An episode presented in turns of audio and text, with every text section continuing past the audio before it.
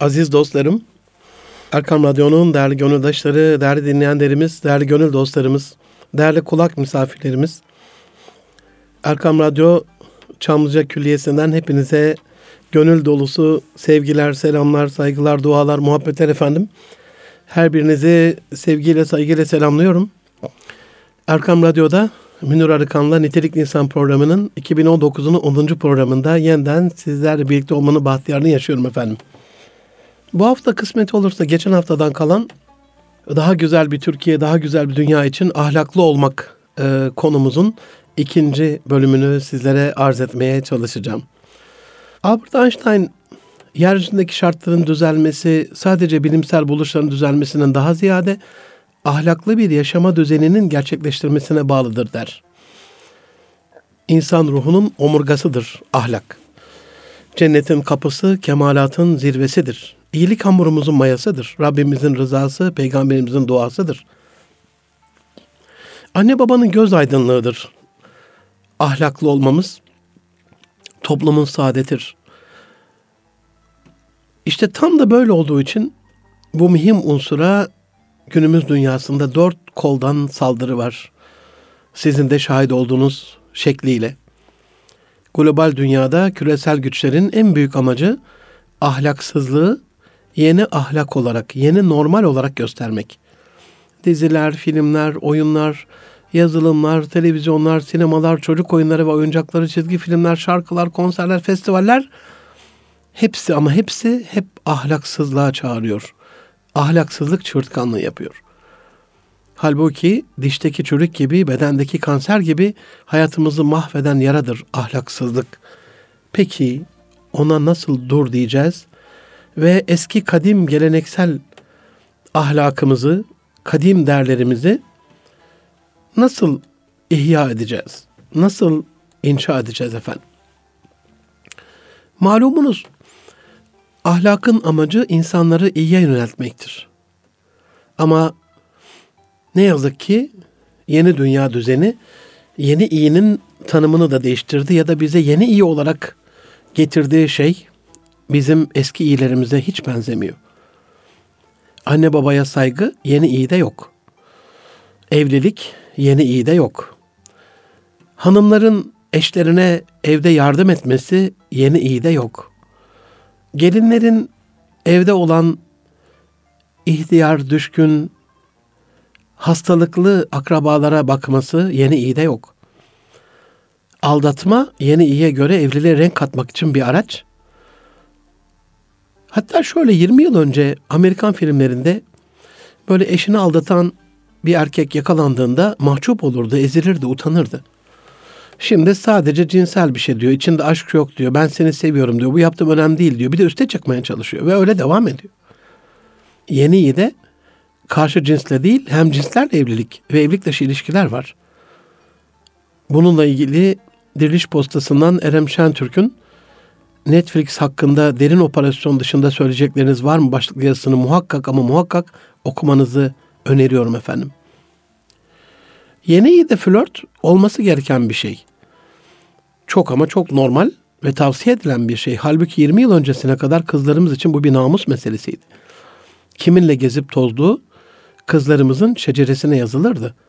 Şimdi ise lise çağında kızlarımıza sevgili dayanmıyor. Eski çalıştığım şirketlerden birinde e, ismini ver, vermeyeyim e, dinliyordur belki de şu anda. Yani yaptığı şey çok muhteşem, çok mübarek bir şey e, anneciğinin ama yine de e, rencide olmasınlar diye isim vermeyeyim. E, bir hanım çalışanımız vardı. Kızcağız çok da böyle ahlaklı, çok ağırbaşlı. Normalde yılda bir kere böyle ya da bir iki defa şirket pikniği yapıyoruz. Ona da katılması için davet ettim. Anneme bir sorayım dedi. Annesine sordu. Kadıncağızın da şirkete hiç gelmişliği yok ama hani bizi uzaktan demek ki anlatmışlar. Münir Beyler varsa izin veriyorum kızım, onlarla gidebilirsin. Ee, ama akşam işte yaz saatine göre söylüyorum. Ee, en geç yedi sekiz arasında evde olman gerekiyor diye. Münir Bey dedi, annem bu şekliyle izin verdi. Tamam ablacığım dedim. Ee, olacak ya can dostlarım, hiç başımıza gelmeyen işler.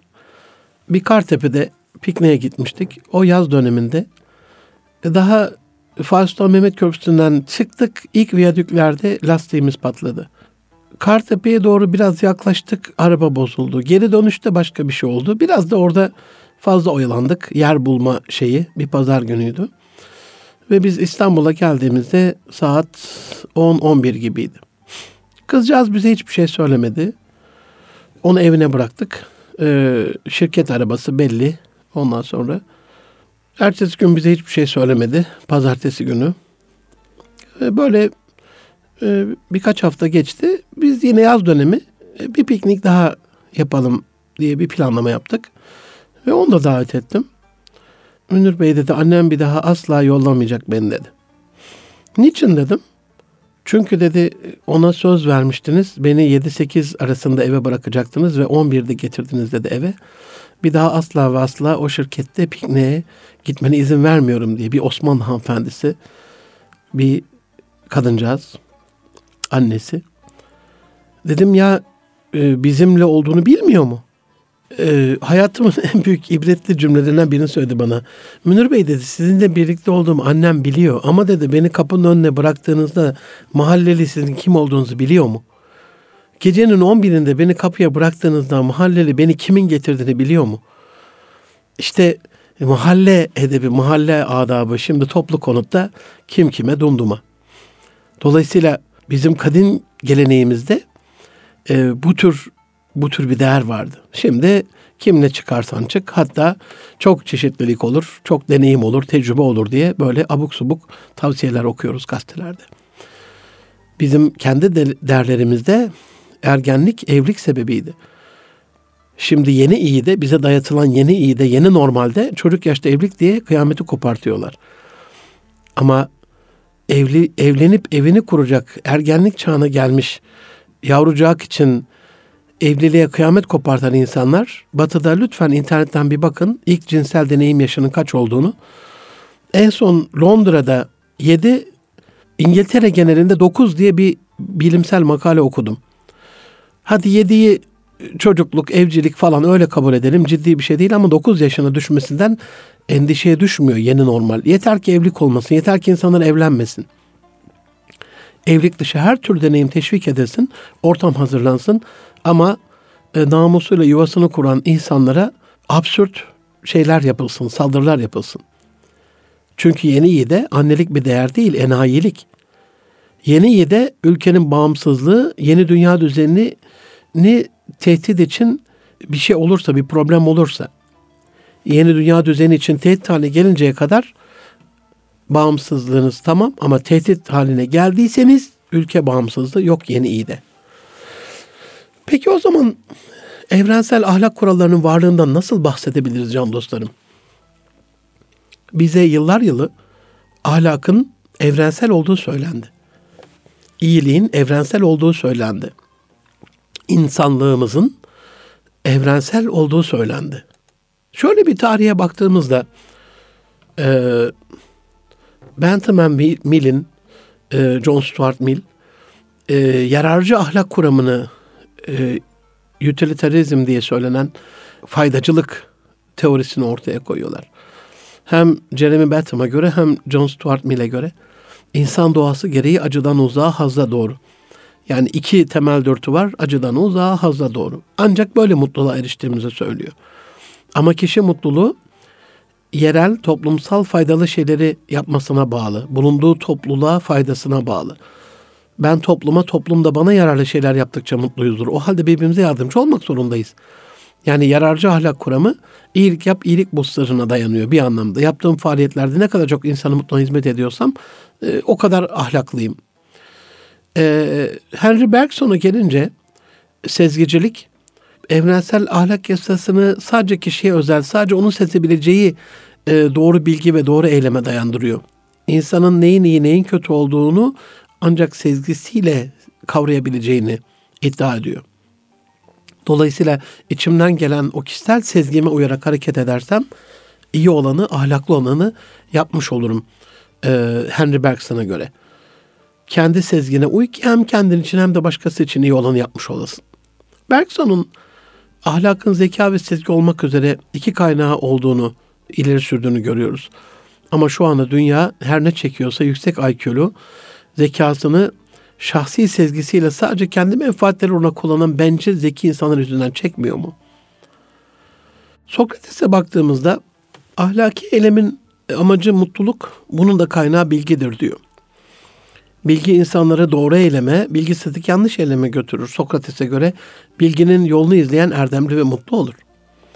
Ve onun kabulünde her ne kadar bir miktar özveride bulunabilmek olsa da bilginin kaynağı itiraflı olacağı için yaptıklarımızı hangi bilgiye göre yaptığımız yine tartışma konusu.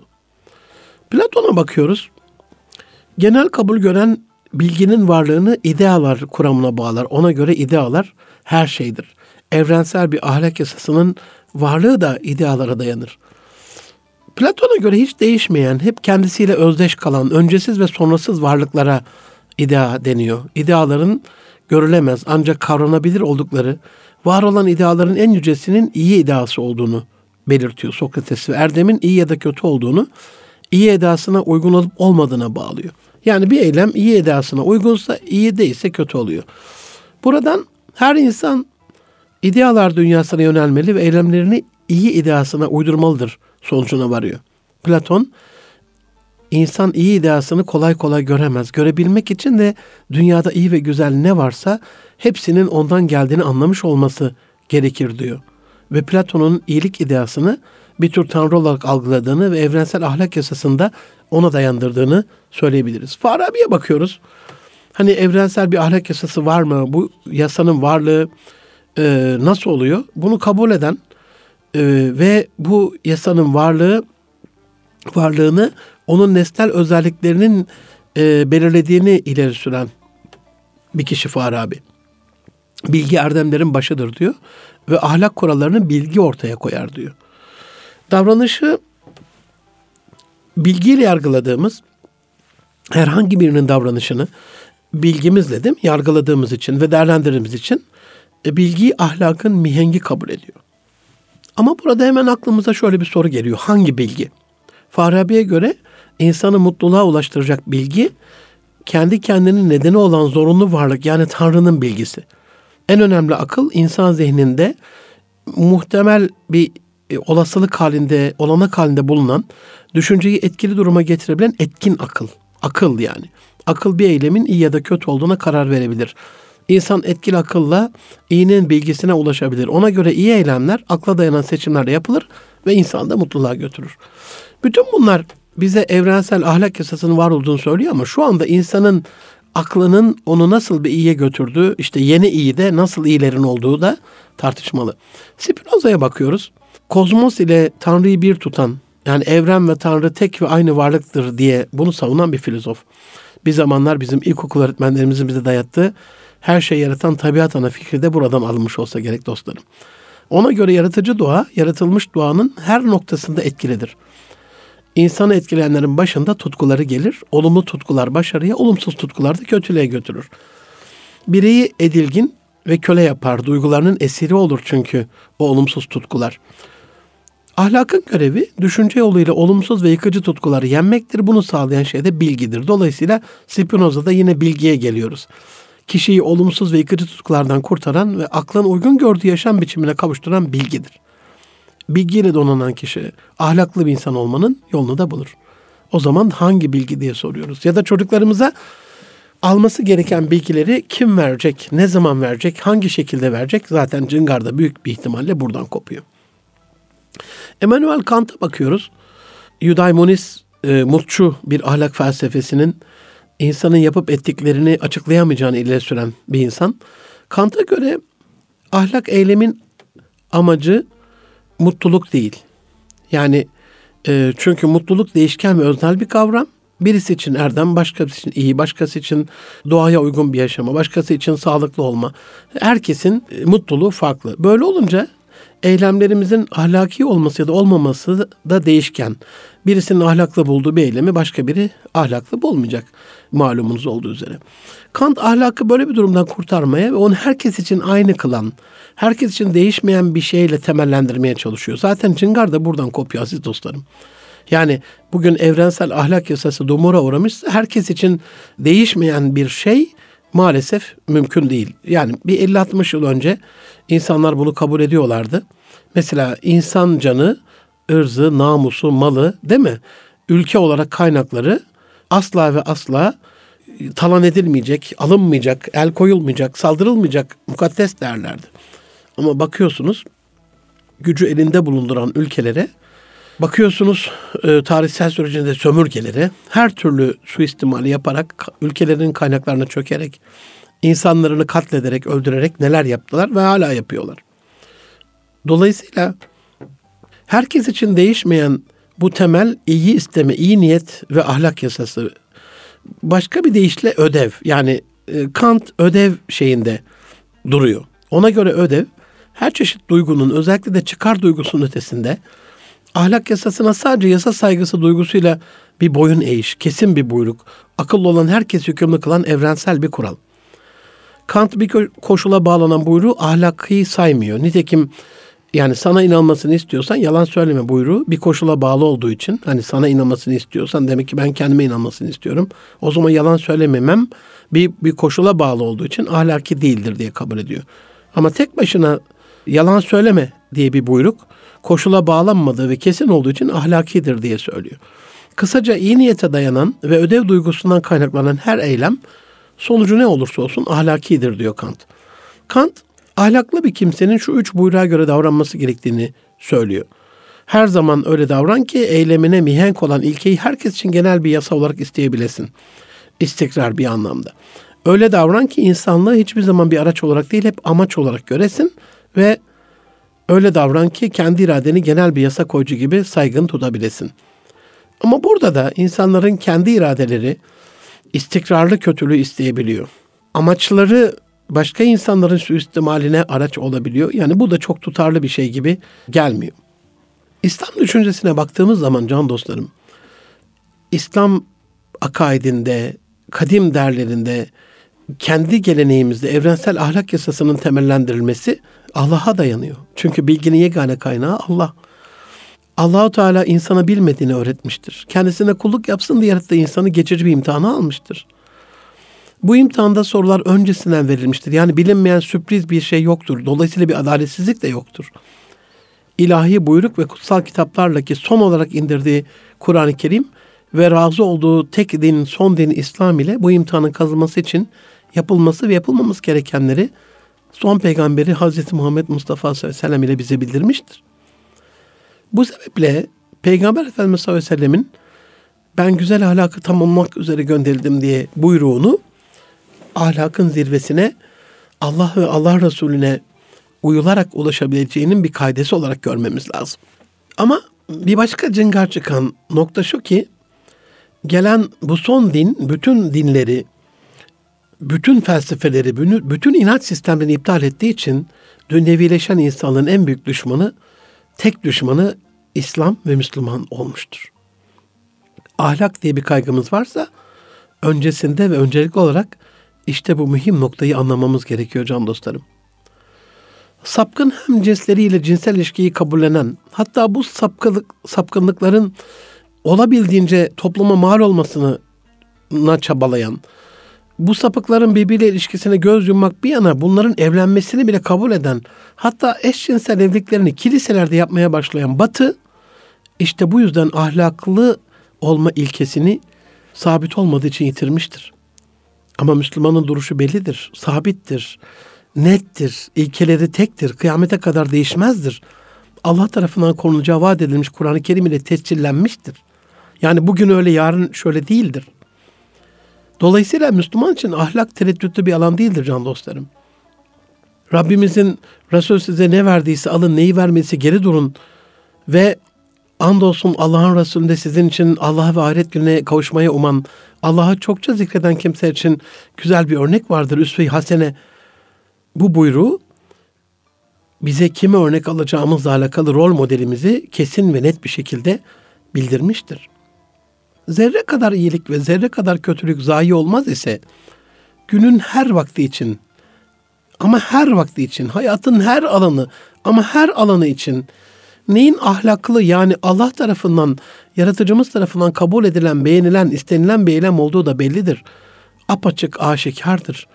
Net bir şekilde karşımızdadır. Tereddütlü değildir can dostlarım. Ve neyin kerih görüldüğü, çirkin görüldüğü, Allah tarafından istenmediği, beğenilmediği en küçük ayrıntısına kadar bellidir. İhtilaflı alanlar yoktur. Şu anda Batı'nın yapmak istediği bu netliği flulaştırmak, bozmak. İşte şu anda Paris'te açacakları, kadınların da imam olacağı bir cami ile alakalı haberler iki üç günden beri basında yer alıyor. Ne yapıyor? İlkeler net, ilkeler belli. Ama işte bu cinsiyet eşitliği klişesinin altına sığınarak bir şeylere çanak tutmaya çalışıyorlar. Dolayısıyla burada biz bir Müslüman kişi olarak, kadim değere sahip, ahlaklı, erdemli bir kişi olarak, dürüst bir kişi olarak, Peygamber Efendimiz'i rehber ve örnek olarak alırsak, Batı'nın evrensel ahlak kuralları diye dönemsel olarak tahrif edip değiştirdiği kurallara göre bizi aşağılamasına bakmadan kadim, kutsal ve geleneksel değerlerimize sahip çıkmış oluruz. İşte bu yüzden biz Müslümanlar Yunusça sevelim, sevilelim, dünya kimseye kalmaz deriz. Yaradılanı yaradandan ötürü severiz. Hacı Bektaş Veli gibi incinsen de incitme deriz. Mevlana gibi cömertlik ve yardım etme konusunda akarsu gibi ol. Şefkat ve merhamette güneş gibi ol. Başkalarının kusurunu örtmede gece gibi ol. Hiddet ve asabiyette ölü gibi ol. Tevazu ve alçakgönüllükte toprak gibi ol. Ve hoşgörülükte deniz gibi ol. Ya göründüğün gibi ol ya da olduğun gibi görün deriz. Ölürüz de yalan söylemeyiz. Ve Şeyh Edebali gibi hayvan ölür, semeri kalır, insan ölür, eseri kalır deriz. Gidenin değil, bırakmayanın ardından ağlamalı deriz. Ve hayırlı eserler bırakmaya, güzel bir iz bırakmaya gayret ederiz. Baki kalan kubbede hoş bir seda olmaya gayret ederiz. İşte bizim ahlakımızın kaynağı ve mihengi budur can dostlarım. Aziz dostlarım, Erkam Radyo'nun değerli gönüldaşları, hepinizi yeniden saygıyla, sevgiyle, hürmetle selamlıyorum efendim. Erkam Radyo'da Münir Arıkan'la Nitelikli İnsan programındasınız. iki bin on dokuzun onuncu programın ikinci bölümünde ahlaklı olmaya devam ediyoruz efendim. Programın ilk bölümünde arz ettiğim gibi Batı evrensel ahlak yasasını farklı farklı kıstaslara dayandırarak asla kabul edilemez, asla istikrarlı olarak tutulamaz bir hale getirdiği için ve küresel güçler tarafından bize dayatılan ahlak modeli her gün sürekli değiştiği için bizim tarafımızdan e, kabul edilemez bir durumdadır. Ahlakın amacı insanları iyiye yöneltmekse en iyiye yönlendirici olan e, dindir, imandır, İslam'dır. O halde Batı dini ahlakımızı asla ve asla kabul etmeyeceği için bizim kendi kadim değerlerimizi ve geleneksel ahlakımıza sarılmamız gerekmiyor mu? Zaten cıngarda buradan çıkıyor tahmin ederseniz. Kim kime göre ahlaklı ya da hangisi ahlak? Batı sisteminde sigara, içki, kumar hatta genel ev vergisi ödenerek namuslu bir şekilde yapılan işler olarak görülebilir. Ama bizde öyle midir? Kul hakkı diye bir kavram yok mudur? İçkiden, fuhuştan uzak durmakla alakalı bir emir yok mudur? Kumarın çok büyük bir hayasızlık olduğu, fuhşiyatın büyük bir hayasızlık olduğu aşikar değil midir? Gezi kalkışmasını yapan çapulcularla ilgili verilen cezanın kendilerinde derin endişe oluşturduğunu daha dünkü Beyaz Saray açıklamasında duyuran Amerika, katlettiği milyonlarca masum can için derin endişe oluşturduğunu ne zaman anlayacak ya da anlar mı sizce? Hemen sınırımızda binlerce tır stratejik askeri malzemeyle teröristlere yardım etmesinin bizde derin bir endişe oluşturduğunu anlar mı sizce?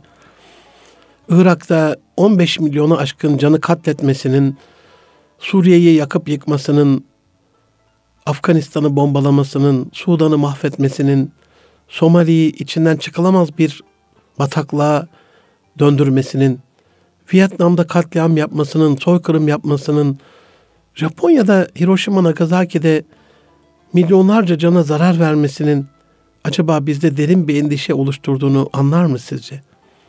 Batı, kendi düşmanlarını İslam topraklarında o yerleşim yerleriyle beraber birkaç terörist için, üstelik de kendi yetiştirdikleri kurgu terörist için yakıp yıkarken, bombalarken, bizim öldürme değil, yargılama hakkımızı bile kanunsuz, hukuksuz ve ahlaksız görüyor. Bunu anlayıp özümüze dönmemiz gerekiyor can dostlarım. Batı'da kesinlikle ve kesinlikle değişken bir ahlak vardır. Aslında son gördüğümüz haliyle de hani Batı ahlakını kaybetmiştir desek hiç yalan söylemiş olmayız. Birileri istediği kadar çıksın, çağdaş, muasır, uygar, medeni Avrupa'dan bahsetsin, asla ve asla öyle bir Avrupa yok. altmış yıl önce Afrikalı kardeşlerimizi hayvanat bahçesi şeklinde insanat bahçeleri yapıp Avrupa başkentlerinde teşhir eden bir Batı var karşımızda. Gelişmiş bir hayvan türünü sergiliyoruz diye Afrikalı kardeşlerimizi, siyahi kardeşlerimizi orada çok af edersiniz, çok af buyurun, hayvan gibi teşhir eden bir Batı var karşımızda. Özgürlükler ülkesi de yutulan Amerika'da siyahi terzi Rosa Parks'ın direnişine kadar zencilerin otobüslerde oturarak seyahati yasaktı. Hatta karışık olarak bile oturmaları ya da ayakta durmaları yasaktı. Otobüsün arka tarafında kendilerine ayrılan bir bölmede, parmaklıklı bölmede ayakta beklerlerdi böyle. Ama bir Aralık bin dokuz yüz elli beşte o beyazlara ayrılan bir yerde ilk defa oturunca Amerika ayağa kalktı. Yer yerinden oynadı. Ama ummadıkları bir dirençle karşılaştılar. İşte Batı'nın anladığı tek şey budur can dostlarım. İlkeden anlamaz Batı, ahlaktan anlamaz, erdemden anlamaz, iyilikten anlamaz. Batı ve sadece ve sadece güçten anlar. Tutuklanan Rosa Parks'a destek olmak adına özellikle Martin Luther King'in de önderliğinde zenciler iki Aralık günü protestoya başladılar. Ve üç yüz seksen bir gün boyunca otobüslere binmeyerek Rosa Parks'ın tutuklanışını, ona zulüm yapılışını, zencilere oturarak seyahat hakkı verilmeyişini, çok değil elli yıl önce Amerika'da, elli yıl öncesinin Amerika'sından bahsediyoruz. elli altmış yıl öncenin Amerika'sından. Ve otobüs şirketleri teker teker iflas etmeye başladı. Ekonomik bir ambargo olarak da düşünebilirsiniz bunu. Tıpkı Gandhi'nin tuz yürüyüşü gibi. İngilizlerin tuz vergisine karşı eğer siz dört yüz kilometre yürümeyi göze alıyorsanız işte yürüyeceksin, millet yürüyecek arkamdan gerçek oluyor. Çok değil. altmış yıl öncesine kadar çok affedersiniz zenciler ve köpekler giremez diye tabelalar asılırdı restoranlara Batı'da. Çok değil. elli altmış yıl önce beyazların su içtiği musluktan siyahlar su içemezdi. Muslukları bile farklıydı. Çok değil. Gerçekten çok değil. elli altmış yıl önce Amerika'da, Harvard'da, Princeton'da, Yale'de kız öğrencilerin okuması yasaktı. Zenci kız öğrencilerin özellikle. Zencilerin böyle gittiğinde başlarına neler geldiği çok çok farklıydı. Bir örnek vereceğim şimdi. Şimdi İran ve Kuzey Kore'ye nükleer silah yapacaklar diye saldıran Batı, unutmayalım ki Afrika çöllerinde yıllarca nükleer denemeler yaptı. Japonya'ya iki atom bombası attı. Ruslar milyonlarca Türk'ü öldürdü, sakat bıraktı. Çin her türlü denemeyle Uygur Türklerini permaperişan etti. Bundan elli yıl önce Amerika'nın güney eyaletlerinde yaşayan Afrika kökenli Amerikalıların oy vermek için bin dokuz yüz altmış dört Louisiana okuryazarlık testi denilen bir sınavı geçmesi isteniyordu. Ve siyahilerin oy verebilmesi için otuz sorudan oluşan bu testteki tüm soruları sadece on dakika içinde doğru cevaplayarak bitirmesi gerekiyordu. Geçenlerde Harvard Üniversitesi'nden Profesör Carl Miller, Harvard'lı bir grup öğrenciye bin dokuz yüz altmış dörtte oy vermeden önce siyahilere uygulanan testi uyguladı ve öğrencilerin birçoğu testi geçemedi. Yakın bir tarihte oldu bu yani. Bu durum testin zor oluşundan ziyade Amerika'nın yakın geçmişte siyahilere uyguladığı politikanın acımasızlığını bir kez daha ortaya koymuş oldu. bin dokuz yüz elli dört yılında az evvel söylediğim hani üniversitelerde zenci kızların okumasıyla alakalı problemlerin olması, Dorothy Counts çok güzel bir örnek buna. Siyahi kız öğrenci, Amerika'da yalnızca beyaz öğrencilerin kabul edildiği Harry Harding Lisesi'ne kabul edilen ilk siyah öğrencilerden biriydi. Dört kişi e, kabul edilmişti. bin dokuz yüz elli dörtte ama üçü aynı gün hemen terk etti. Her türlü saldırı, başlarına gelmedik zulümler kalmadı. Üzerlerine tükürüldü, türlü işkenceler yapıldı, taciz edildiler. Dorothy biraz inatçıydı. Dört gün sabretti buna ama babası dayanamadı. Dört gün sonra kızını okuldan almak zorunda kaldı. İşte Batı böyle bir Batı can dostlarım. Bu örnekleri niçin veriyorum? Şanlı tarihimiz tertemiz bizim. Aa kupak bir geçmişimiz var. Utanacak bir şey yapmadık biz. Hala dört kıtada insanları dillerinden ve dinlerinden etmeden ve sömürmeden nasıl barış içine yönetebildiğimizin sırrını araştırıyor Batı. Batı'nın ahlaksız kişileri ahlak korucu olamaz. Ahlak koyucu da olamaz, ahlakı koruyucu da olamaz. Batı'nın standartları bize ahlak kuralı olamaz. En son yaşadığımız toplumsal problemlerle, mahkemelerdeki birikmelerle, adaletin tecellisindeki yanlışlıklarla, Batı'nın kanunlarının da bize kanun olamayacağı çok kesin ama inşallah yakın bir zamanda bu yanlıştan da dönülür. Anlayıp, titreyip kendimize geliriz, aslımıza döneriz. Aslında aslımızda ahlakın en yücesi bizi bekliyordur aziz dostlarım. Peki ahlak ne menen bir şeydir? Nasıl bir şeydir? Ki sahip olduğumuzda bizi nasıl bir değişime ve dönüşüme sevk eder? Ya da bir insanın ahlaklı olup olmadığı neresinden belli olur? Birazcık buna bakalım isterseniz. Baktığımız zaman çok böyle gönlü güzel insanlar, görünüşte kendi güzel insanlar görüyoruz. Ama bazı temel ahlak kurallarını arz edeceğim size şu anda. Eğer çevrenizde birisinin ahlaklı olup olmadığıyla alakalı, aslında çevremizi de bir miktar bırakalım. Kendimizin ahlaklı olup olmadığıyla alakalı istirham ediyorum. Her birimiz bakalım acaba bu kadim değerlerin ne kadarı var bizde? Ahlaklı insan affeder can dostlarım. Affedebiliyor musunuz? Yaptığınız hatalardan dolayı kendinizi affedebiliyor musunuz? Yaşanılan geçmişten dolayı anne babanızı, abinizi, ablanızı, hısım akrabanızı, konu komşunuzu, eş dost arkadaş affedebiliyor musunuz? Affedici olmak gerekiyor. Çok çok önemli bir şey. Şimdi kişisel gelişimde şöyle bir şey diyorlar. Hani kadim bir değer olarak değil ama en azından diyorlar ki sen affet işte auran değişsin. Affet enerjin değişsin. Affet işte şu olsun. Kadim değerlerimiz de diyor ki affet ki affedilesin. Önemli bir vesilesi olsa gerek affetmenin. Ahlaklı olan insan gıybet etmez. Ama bakıyorum bir şekliyle bir konu açıldığında o kadar tatlı geliyor ki bize. Belli ki şeytan sevdiriyor. İki kişinin kendi arasında orada bulunmayan üçüncü kişiyle alakalı onun hoşuna gitmeyecek bütün her şey gıybet oluyor.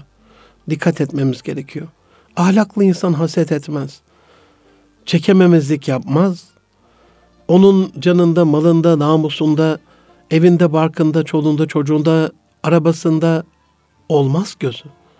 Makamında, mevkisinde olmaz gözü. Ama bakıyoruz topluma şu anda. Herkes tamam. Hani namus olarak birbirinin eşinde, çocuğunda bilmem nesinde değil gözü ama ya makam mevki ne oluyor? O da bir namus değil mi? O makama, o mevkiye takdir edilmiş, öyle buyrulmuş, öyle olmuş, hayırlısı oymuş diye geçiyor muyuz? Hayır. O makama gelebilmek için türlü türlü oyunlarla, büyük bir hırsla, çok böyle yüksek düzeyde bir hasetle, kinle, nefretle türlü oyunların peşinde oluyoruz. Ahlaklı olan insan güzel konuşur. Yani ahlakın en güzel göstergelerinden bir tanesidir. Kelimelerin güzelleşmesi, konuşmanın güzelleşmesi. Zaten Allah'a güzel ahlaktan başka bir şey ulaşmıyor. Kelimelerin güzeli iyi amellerle birleşip yükseliyor Allah katına. İyi amellerimiz olduğunu düşündüğümüz, yaptığımız, ettiğimiz amelleri kötü sözle perişan etmeyelim ne olursunuz. Güzel sözlerle, güzel konuşmayla. Ahlaklı olan güvenilir bir insan olur. Hani Müslüman elinden, dilinden, belinden, gözünden, gönlünden, beyninden, her şeyinden güvenilen bir insan ya. Evlatlığından, anneliğinden, babalığından, komşuluğundan, akrabalığından güvenilen bir insan olmak kul hakkına girmez ahlaklı olan insan. Ama kul hakkıyla alakalı herhalde üzerimizde epey epey bir vebal olsa gerek.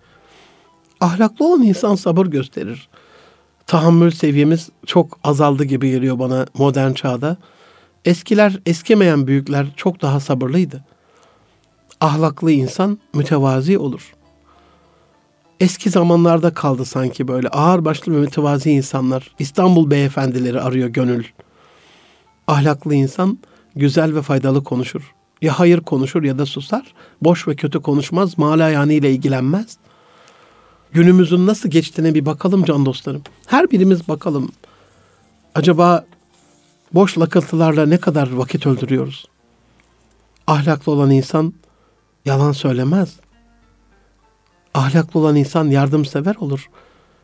Ahlaklı olan insan gazaplanmaz, öfkelenmez, öfkesini yutabilen insan ahlaklı erdemli insandır. Öfke anında işte cinnet geçirdi, şunu yaptı, öfkelendi, bunu yaptı. Gazetenin üçüncü sayfası, televizyonlar şok şok şok haberlerinden geçilmiyor. Şehzade Şirazi, öfkenin ateş eder, önce seni yakar, sonra muhatabına ya varır ya varmaz.